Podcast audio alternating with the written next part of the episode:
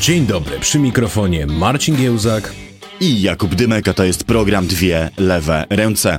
Dziś w formacie Lewy Prosty, czyli tym cyklu naszych odcinków, w którym krótko i zwięźle, na tyle na ile potrafimy, omawiamy jedno wydarzenie domagające się komentarza. 10 lat temu w Ukrainie doszło nie do jednego, lecz do dwóch przewrotów.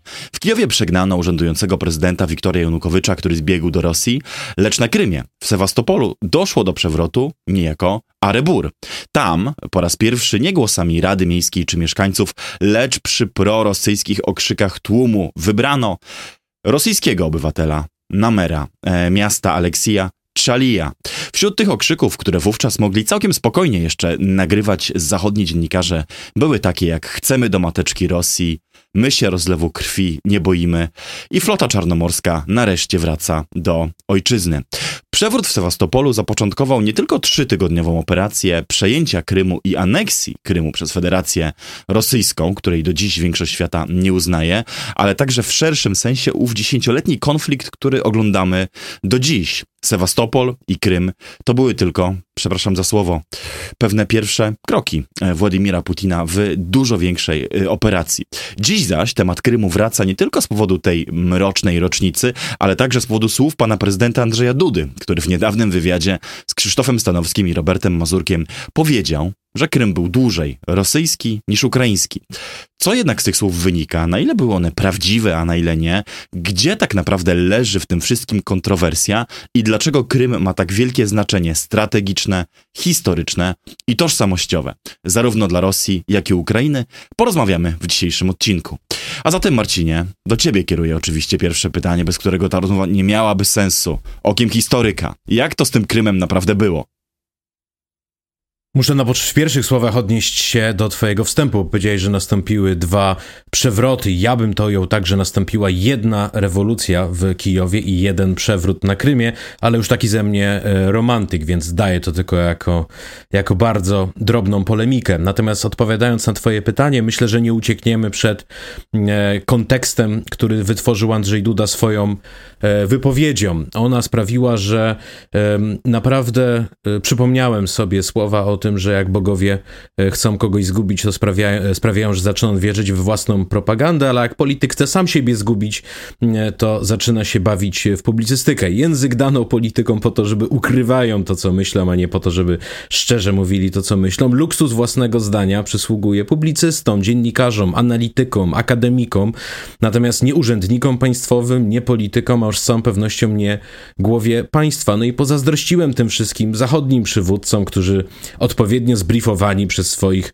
sztywnych doradców wygłaszają te okrągłe formułki typu stoimy na gruncie prawa międzynarodowego, bronimy mm, suwerenności, integralności terytorialnej każdego e, państwa. Zazwyczaj frustruje nas tego typu drewniany język, ale jednak te frazy po coś są. One są po to, żeby móc odpowiedzieć na pytanie, mm, e, na które nie ma e, łatwej mm, odpowiedzi. Podobnie jest tutaj. Uważam, że prezydent zupełnie niepotrzebnie wdał się w jakąś egzegezę historyczną, gdzie Krym był dłużej, a gdzie krócej, dlatego, bo historia to doprawdy najniebezpieczniejszy wytwór chemii ludzkiego umysłu i powołując się na przykłady historyczne, można każdą tezę poprzeć i każdą tezę e, obalić. Grecy mogliby powiedzieć, że już 2500 lat temu e, powstawały tam e, greckie kolonie, później były wpływy bizantyjskie, w sumie do XVIII wieku tam jeszcze były jakieś ostatnie szczątki greckiej obecności. Włosi powiedzieliby, czyż Genua nie zakładała tam swoich miast. E, Niemcy powoływali się na Gotów, którzy tam byli w V i VI wieku. Trzecia Rzesza zresztą chciała z Krymu zrobić Gotenland i e, zaludnić go Niemcami. No a co dopiero Tatarzy, którzy mieli tam przez 300 ponad lat własne państwo i to państwo dwa razy próbowali e, odbudować. Więc nie historia, prawo międzynarodowe powinno być naszą tarczą w tym sporze. Zgodnie z prawem Krym jest ukraiński i tyle tylko prezydent powinien był powiedzieć. To prawda, e, natomiast cała kontrowersja chyba jest e, trochę nadmuchana, ponieważ wydaje mi się, że prezydent nie powiedział, czy może inaczej, nie chciał powiedzieć niczego, co nie byłoby już dzisiaj w dużej mierze w publicystycznym, ale też analitycznym i wojskowym mainstreamie. To znaczy chciał wyrazić pogląd, ale masz oczywiście rację, że czasami politycy nie są od wyrażania poglądów, e, jednak dość głównonurtowy, że z najróżniejszych powodów natury strategicznej, historycznej, tożsamościowej, dla Rosji okupacja Krymu jest czymś innym niż okupacja wiosek jakichś w obwodzie zaporowskim, czy małego miasteczka przemysłowego e, pod Hersoniem, albo nawet elektrowni atomowej w Zaporożnie. To prawda. Tylko, że prezydent y, mógł e, wiedzieć, powinien był wiedzieć e, i być uprzedzony na okoliczność tego, że każde takie słowa będą po pierwsze wykorzystywane propagandowo przez jego politycznych przeciwników, po drugie wykorzystywane propagandowo przez przeciwników Ukrainy, po trzecie zaś przez samą Ukrainę, żeby utrzeć nosa polskiej władzy, polskim dyplomatom, e, polskiemu prezydentowi i upomnieć się o to, że tylko Ukraina ma prawo podobnych sądów na arenie międzynarodowej dokonywać. Tym niemniej, pomijając całą warstwę retorycznego ambarasu, w jaki pan prezydent się wpakował, choć szybko, warto też odnotować, podał mu pomocną dłoń Radosław Sikorski chociażby, mówiąc, że pan prezydent powiedział, e, szybko sprostował swoje słowa i to kończy temat i polskie stanowisko jest jasne, jest takie mniej więcej jak i ty, Marcinie, przed chwilą przekazałeś. Zarazem jednak prezydent nie powiedział czegoś, co nie byłoby jasne. Rosja widzi fundamentalny interes swojego bezpieczeństwa w utrzymaniu e, anektowanego półwyspu, e, traktuje go de facto jako rosyjskie terytorium o kluczowym znaczeniu militarnym, przede wszystkim ze względu na bazę e, marynarki wojennej, która była tam od XIX wieku i która była tam także za czasów niepodległej Ukrainy na zasadach mm, dzierżawy przekazana w ręce Federacji Rosyjskiej i e, obwarowana oczywiście wieloma mm, obostrzeniami, e, ale także, ale także dlatego, że e, Krym daje Rosji duże pole militarnego nacisku na Ukrainę po wsze czasy, ponieważ umożliwia wyprowadzenie ataków, czy to rakietowych, czy to lotniczych, czy to dowolnych innych z południa, z kierunku południowego e, właśnie. Wreszcie w rosyjskiej wyobraźni strategicznej e, nie tylko pozwala prowadzić działania w Libii, Syrii, Gruzji, to wszystko miało miejsce, te wszystkie trzy rzeczy przecież były możliwe dzięki posiadaniu portu w Sewastopolu, ale także, e, co może nawet z powodów symbolicznych ważniejsze, pozwala kontrować niejako natowską obecność w basenie Morza Czarnego, co z pewnością dla elit w Moskwie jawi się jako coś e, ważnego. To tylko jeden, zauważmy, to tylko jeden z trzech różnych e, powodów, czy pól, na których Rosja widzi wielkie znaczenie Krymu, ten militarny, a moglibyśmy jeszcze i pewnie będziemy dzisiaj jeszcze mówić trochę i o kulturze, i o tożsamości, i o historii, i o propagandzie, e, które powodują, że z rozstaniem się z Krymem e, będzie dużo trudniej, z rozstaniem się z okupowanymi terytoriami Krymu Rosjanom dużo trudniej, a Ukraińcom, Ukraińcom z ich odbiciem. Tak, e, chociaż ja oczywiście nie ukrywam, że te argumenty historyczno-sentymentalne, do których Rosjanie mm, lubią wracać i które niektórzy za Rosjanami e, podchwytują, e, mam tu zwłaszcza na myśli mm, takich ludzi jak Elon Musk, który pamiętasz kiedyś wystąpił z inicjatywą pokojową, do której jeszcze napisał preambułę. No i ta preambuła właśnie w dużej mierze polegała na tym, że Elon przestudiował najwyraźniej głęboką duszę rosyjską i przyjrzał się wnikliwie rosyjskim dziełom dziejom oraz e, krymskim e, dziejom, no i doszedł do wniosku, że pokój powinien e, zostać zawarty na zasadach, które dziwnym trafem tak czy inaczej Rosja już zdążyła wysunąć e, i o których już tak czy inaczej mówiła. W istocie rzeczy uważam, że przyczyny, dla których Rosjanom tak bardzo na Krymie i Sewastopolu zależy, to te, o których wspomniałeś. E, jest było celem rosyjskiej polityki od czasów Katarzyny II, żeby przebić się na Morze Śródziemne, żeby uczynić z Rosji potęgę morską, śródziemnomorską. I było także dla Rosjan rzeczą niezwykle istotną chociażby przy okazji konfliktu e, w Syrii, żeby mieć tego rodzaju zaplecze logistyczne. Dalej eksport destabilizacji, to co Rosjanie kochają, nie tylko zbrojnie, tak jak to zrobili w Lewancie, ale także chociażby zakłócając e, przepływ dóbr, kryzys żywieniowy. E, no, wspieraliśmy się na jego temat już parę razy, na ile on był realny, na ile on był pewnym konstruktem propagandowym. To nie jest czarno-białe, no ale jedna rzecz jest czarno-biała, czy Rosjanie chcieli i zablokowali ukraińskie porty, dokonali de facto e, blokady morskiej Ukrainy. No i wreszcie Krym jest niesamowicie wdzięcznym obiektem wojskowym, żeby dokonywać z jego terytorium ataków na południe Ukrainy przy okazji, przy użyciu rakiet.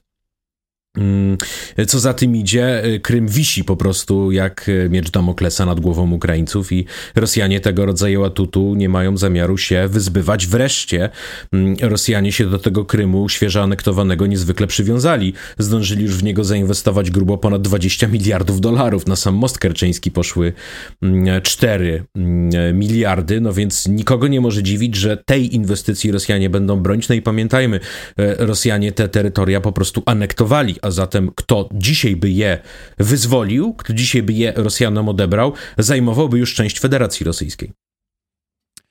Oczywiście, ja zgadzam się, że te historyczne powody są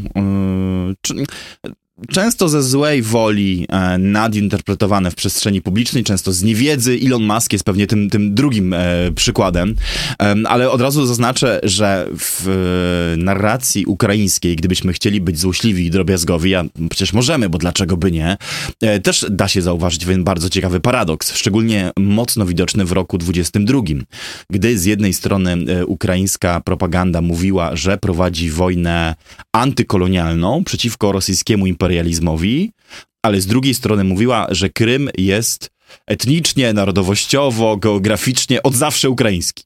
Te dwie narracje są ze sobą fundamentalnie sprzeczne, ponieważ Krym nigdy nie byłby ukraiński, gdyby nie fakt istnienia rosyjskiego, a następnie radzieckiego imperializmu, który ten Krym zsowietyzował, zrusycyzował czy zeslawizował, jakie słowo kto woli, siłowo e, dokonując tam najpierw polityki wynaradawiającej względem e, Tatarów krymskich, a następnie po prostu e, za czasów stalinowskich celowej e, operacji e, czystki etnicznej półwyspu, wywiezienia blisko, jak się szacuje, 200 tysięcy obywateli, e, mieszkańców e, Krymu, Tatarów do między innymi sowieckiego Uzbekistanu, skąd wrócili oczywiście E, ci, którzy przeżyli tę wywózkę i mieli na tyle jeszcze sił e, w sobie i determinacji, z którego wrócili dopiero pod koniec lat 80. E, Ten ciekawy paradoks też dobrze nam pokazuje pewnie ryzyka używania i nadużywania retoryki kolonialnej czy antykolonialnej w tego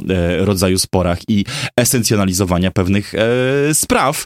Ukraińcy, co też ciekawe, uznali fakt deportacji krymskich Tatarów za akt ludobójstwa dopiero po tym, gdy sami nad Krymem kontrolę utracili w roku 2015. Wtedy obok Litwinów, Łotyszy i Estończyków bodajże e, uznali akt deportacji Tatarów krymskich, tę czystkę etniczną za w rzeczy samej e, ludobójstwo. E, to samo w sobie pokazuje, jak e, trudna i zawiła potrafi być ta historyczna, propagandowa, polityczna walka o krymską e, tożsamość, bo pewnie gdyby tych Tatarów krymskich zapytać o zdanie, to e, z poglądem, że był, że był on od zawsze ukraiński, też mogliby się, e, mogliby się pospierać.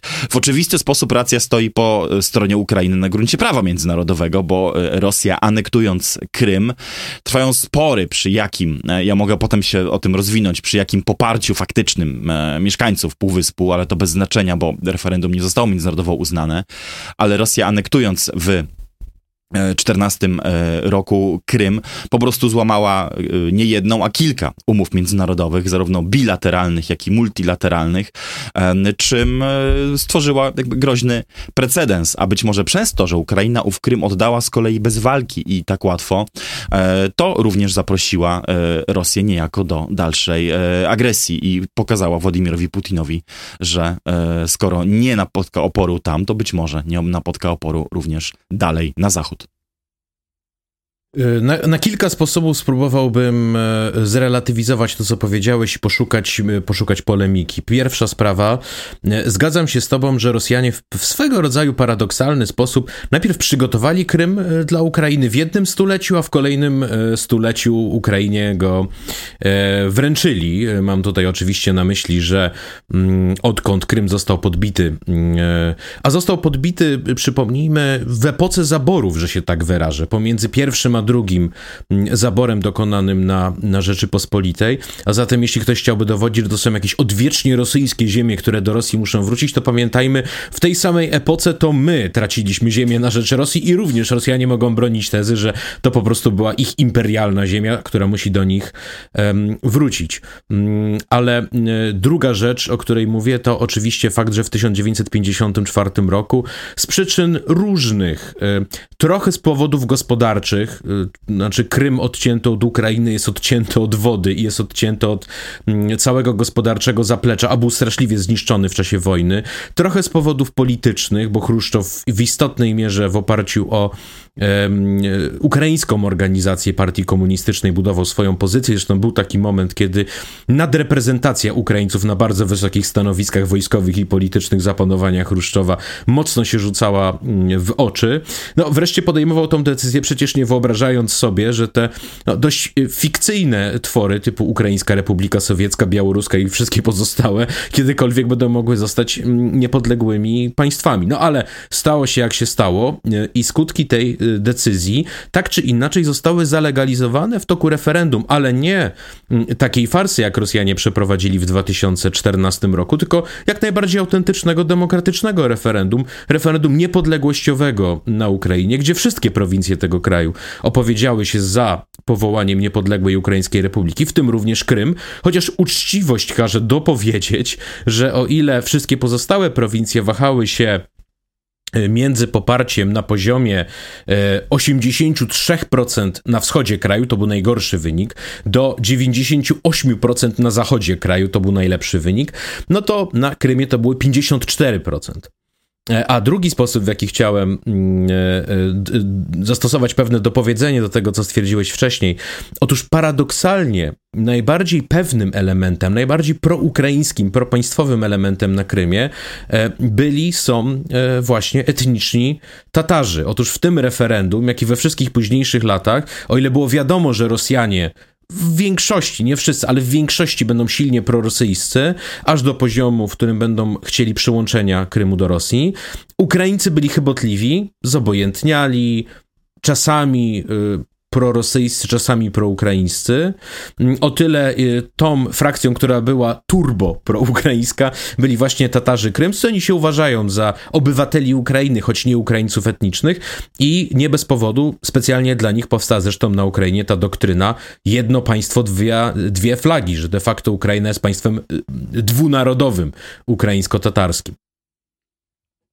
E, wszystko prawda, dr Eleanor Knott e, z London School of Economics e, robiła przed 2014 pogłębione badania etnograficzne i statystyczne nastrojów na samym Krymie i doszła tam do wniosków, które w radykalnej sprzeczności stoją z tym, co później mówiła, mówiła władza w Moskwie. Tak? Znaczy ona doszła do wniosków, że poparcie dla frakcji prorosyjskich jest w gruncie rzeczy ograniczone, że te stronnictwa polityczne, które chcą powrotu do Rosji, w jej opinii głównie chciały kontynuować swoją politykę mafijno, taką gangsterską i dlatego wcale nie cieszyły się szerokim poparciem, w, nawet wśród bardziej autonomicznie wobec państwa ukraińskiego nastawionych obywateli że w gruncie rzeczy e, obywatele Krymu nie chcieli mieć rosyjskiego paszportu, bo ponieważ w, w Ukrainie posiadanie tego rosyjskiego paszportu i tak było nielegalne, a co więcej paszport ów miał na świecie dość słabą wartość, więc nie było jakichś wielkich powodów, żeby, żeby specjalnie się starać o rosyjskie obywatelstwo i tak dalej, i tak dalej. E, wszystkie te ciekawe spostrzeżenia Eleanor Not jakby zebrała w takim rocznicowym e, wpisie na blogu London School of Economics i nie chcę podważać podważać jakby jej ustaleń, aczkolwiek ciekawe jest to, że ona robiła te badania e, w okolicznościach, które Rosja zmieniła niejako z dnia na dzień, prawda? Znaczy wy, działając metodą czynów dokonanych, wywróciła i w jakimś sensie unieważniła bardzo wiele faktów rozpoznanych przez badania społeczne polityczne na samym Krymie, no bo skoro paszport znaczy, do pewnego dnia paszport rosyjski nie znaczył nic, od pewnego dnia paszport rosyjski zaczął znaczyć wszystko. Tak? Do pewnego dnia przedstawiciele lokalnych prorosyjskich stronnictw byli tylko skorumpowanymi gangsterami, ale chwilę później stali się urzędnikami wojskowymi czy lokal przedstawicielami władzy centralnej na Krym i znowu trzeba było się z nimi liczyć z zupełnie innych powodów, choć prawdopodobnie z gangsterskim modelem sprawowania władzy czy obyczajami raczej się nie rozstali. I tak dalej, i tak dalej. Prawda jest taka, że i tutaj dochodzimy chyba do momentu, w którym trzeba historię zostawić za sobą, że mm, jakby Rosja nie próbowała historią tu obrócić, to retroaktywnie swojej aneksji Krymu nie zalegalizuje. Natomiast Skoro słowo się rzekło i powiedzieliśmy już, że Rosja w sprawie Krymu działa metodą czynów dokonanych, to dużo bardziej prawdopodobne jest co innego. To znaczy, um, niebezpieczna analogia, ale trochę jak z osiedlami na zachodnim brzegu. E, Rosja, zasiedziawszy się na e, Krymie, e, budując tam fortyfikację, swoją obecność wojskową, ale przede wszystkim sygnalizując całemu światu Zachodu, że i o tym tak naprawdę w moim przekonaniu mówił pan prezydent, że tego Krymu nie odpuści, w toku negocjacji wymusi Krym jako y, koncesję i warunek y, przyszłego pokoju, y, co w jakimś sensie wiemy trochę z przecieków jest faktem uznawanym nawet przez ukraińską elitę, bo to, co z tych przecieków docierało do nas w roku 22-23, to propozycja, która zakładała oczywiście wycofanie się sił okupacyjnych z Donbasu, deokupację terenów Ukrainy e, Zachodniej, wszystko jasne, ale jednocześnie odłożenie dyskusji o statusie Krymu na 15 lat. I to była propozycja strony ukraińskiej.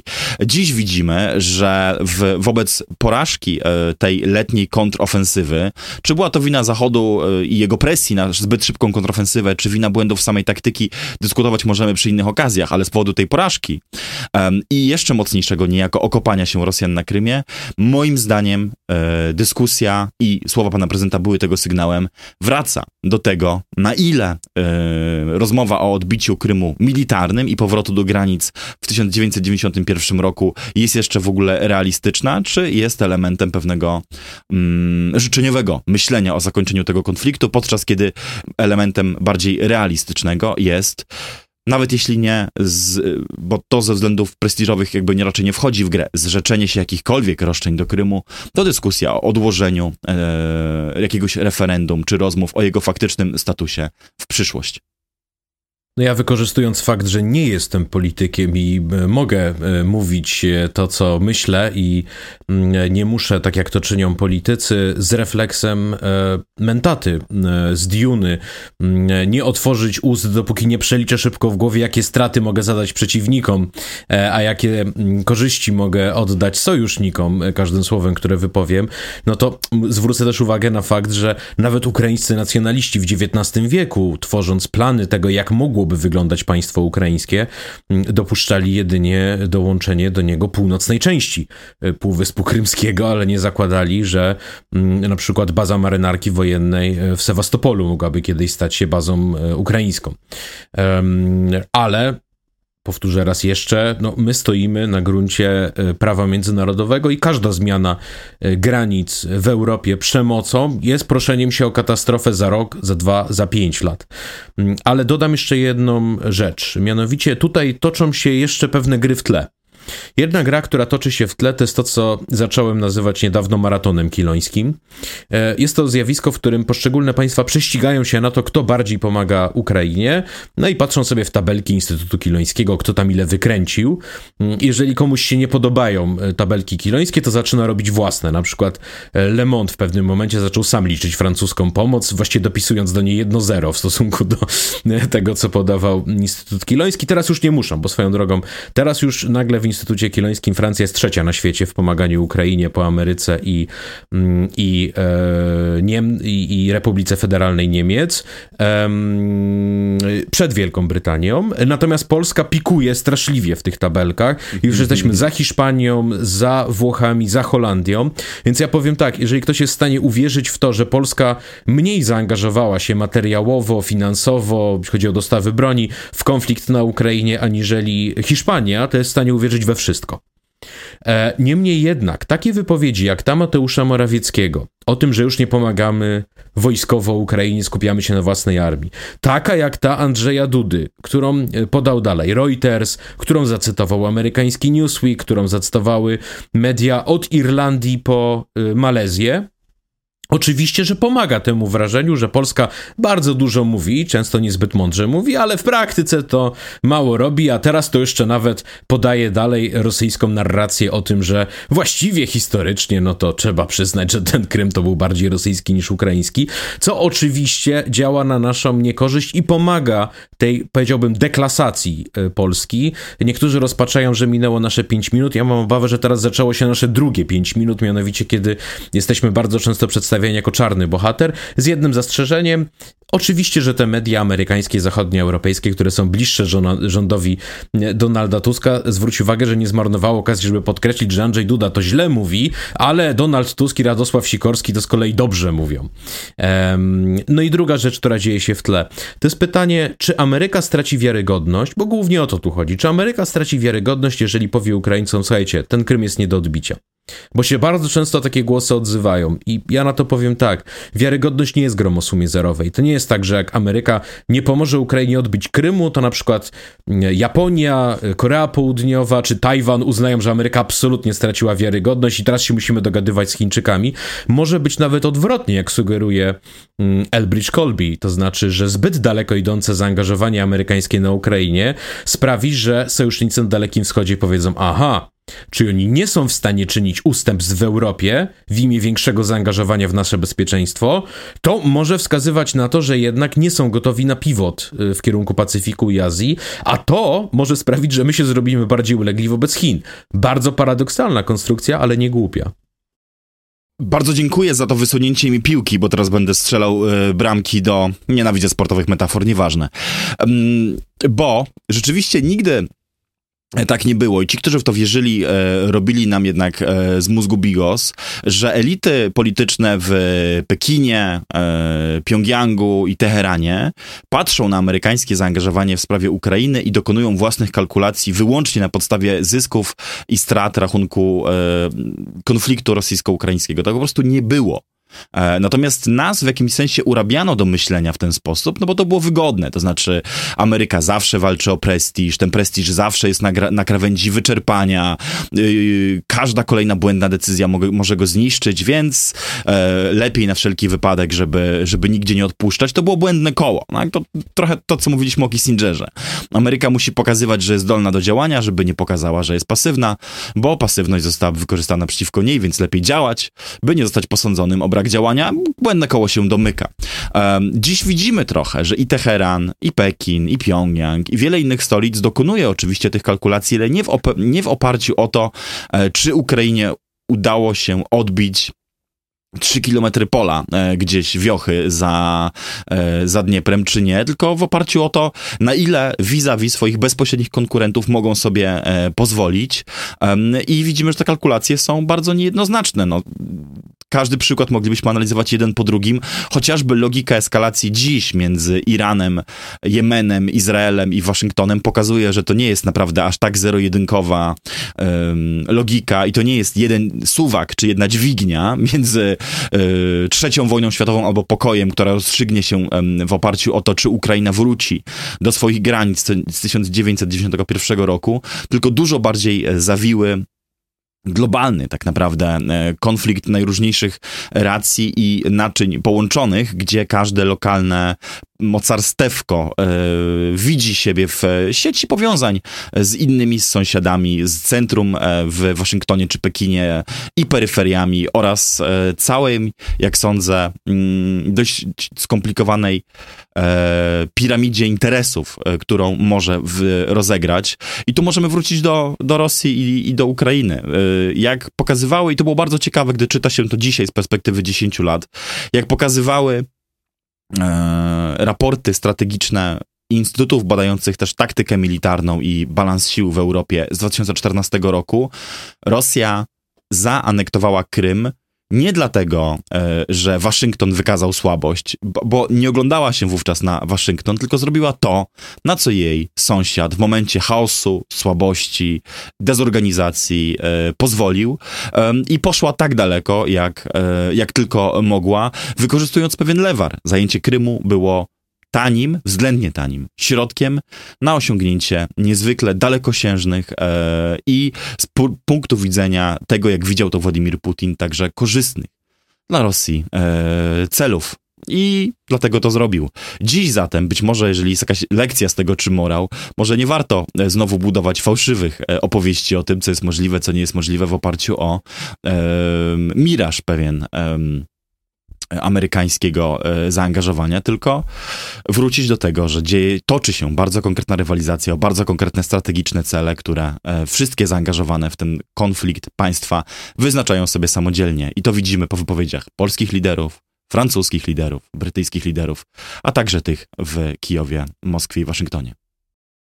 No i ja widzę w błysku intuicji, bo oczywiście nie mogę tego wiedzieć, bo nie biorę udziału w tych spotkaniach, ale intuicja mi podpowiada, że Amerykanie w gruncie rzeczy podjęli już decyzję, że dla nich dobrym scenariuszem zamknięcia tego problemu i skupienia się na wojnie Izraela z Hamasem, Hutich, a przede wszystkim skupienia się na Chinach, dobrym zamknięciem tego problemu będzie to, co kiedyś sobie tutaj nazwaliśmy wariantem fińskim.